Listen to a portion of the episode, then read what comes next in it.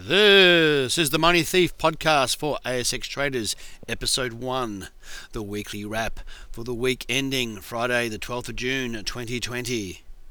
In a shortened week, the XJO commenced trading on Tuesday, 9th of June at 5,999 points and finished on Friday at 5,847 points, a loss of about 150 points for the week. But of course, if you include the intra week high, the loss for the week was closer to 350 points. Afterpay's trend continues unabated, despite the pullbacks across the broader market. Pretty amazing seeing that there is still no profit in sight for Afterpay and it continues to haggle with regulators over its business model. Is it a financial company or is it not? Something to keep a lazy eye on.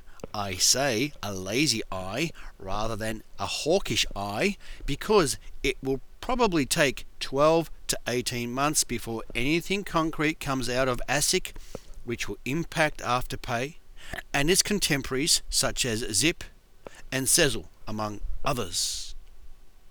As reported in the Australian Financial Review this week, the Reject Shop ticker code TRS, has seen its share price triple in the worst retail conditions for 30 years. Go figure. We are not on board this stock, but we don't care.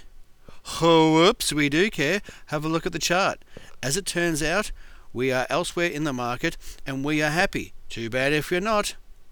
You've got to live with your decisions. You've got to live with your trades.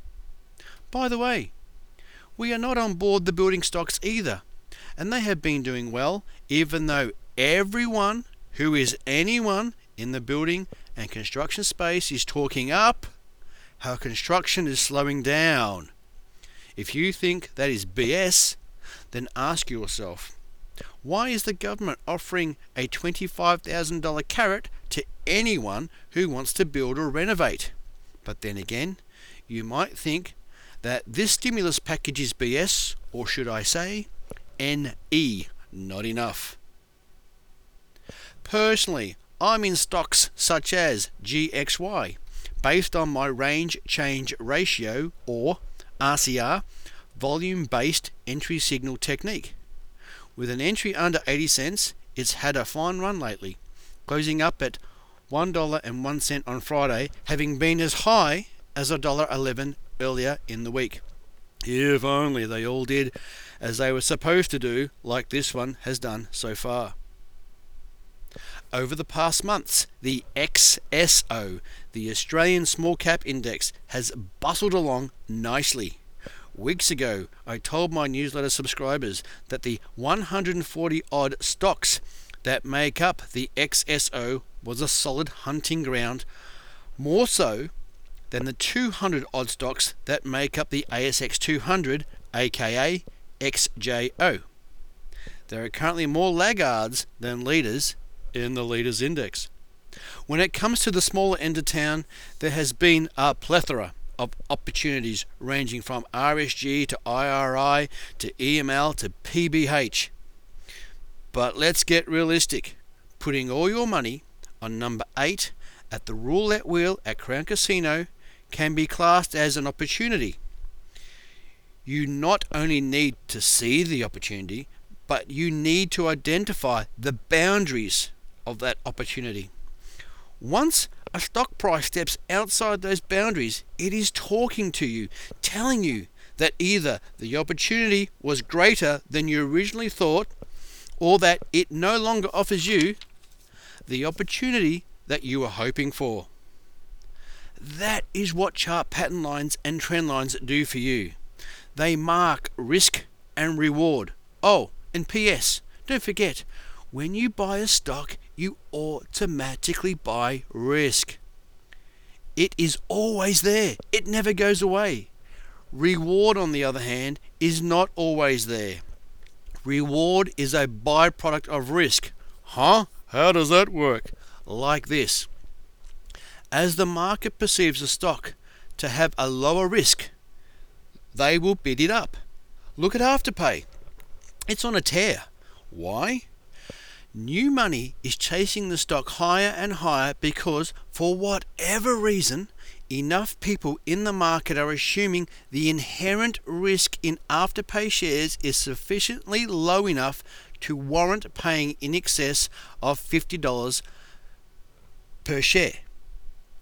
It doesn't mean that they are right, but the price you buy at is a reflection of the risk you associate with the stock or the company or even the sector that it's in.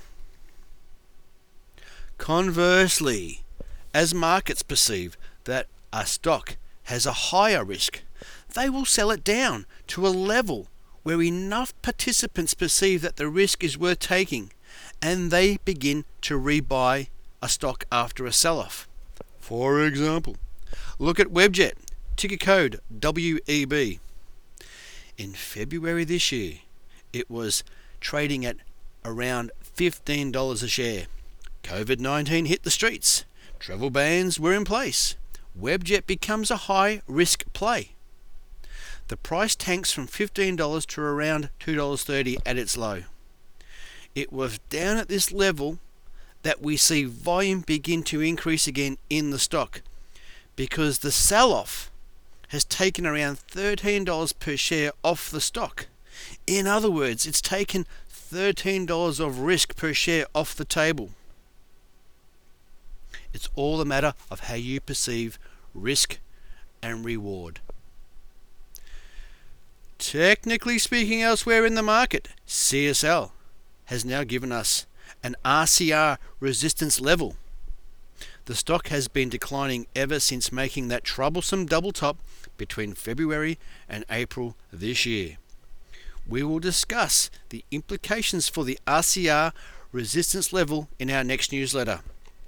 If resistance holds, CSL remains in a void or a sell in our opinion. If resistance is broken to the upside, then CSL would be a buy for us. But don't take this as personal investment advice. I don't know you. This is not personal investment advice. I haven't even given you the dollar figure where the RCR resistance level sits on the CSL chart. Anyway, you can see our full disclaimer on our parent website stpt.com.au. In other news, all positions in our notional STPT portfolio remain in place. For those that don't know, the STPT notional portfolio is a portfolio of hypothetical trades used for educational purposes and tracks stocks bought and sold on the ASX based on my personal approach to the market. The trading notes and portfolio are shared with my newsletter subscribers, where the portfolio is currently averaging a 30% return for every winning trade and averaging an 8% loss for every losing trade. Any interested parties, stocks on the watch list for the coming week include PNR, TON, and AGY, among others. These are the smaller ones that we're looking at, among others. But again, just because I mention stocks here, it's not a recommendation to buy, sell, or hold. Seek professional advice. And personally, I may or I may not already own some of these stocks. Anyway, this has been the Money Thieves 5 Minute Podcast for ASX Technical Traders Episode 1.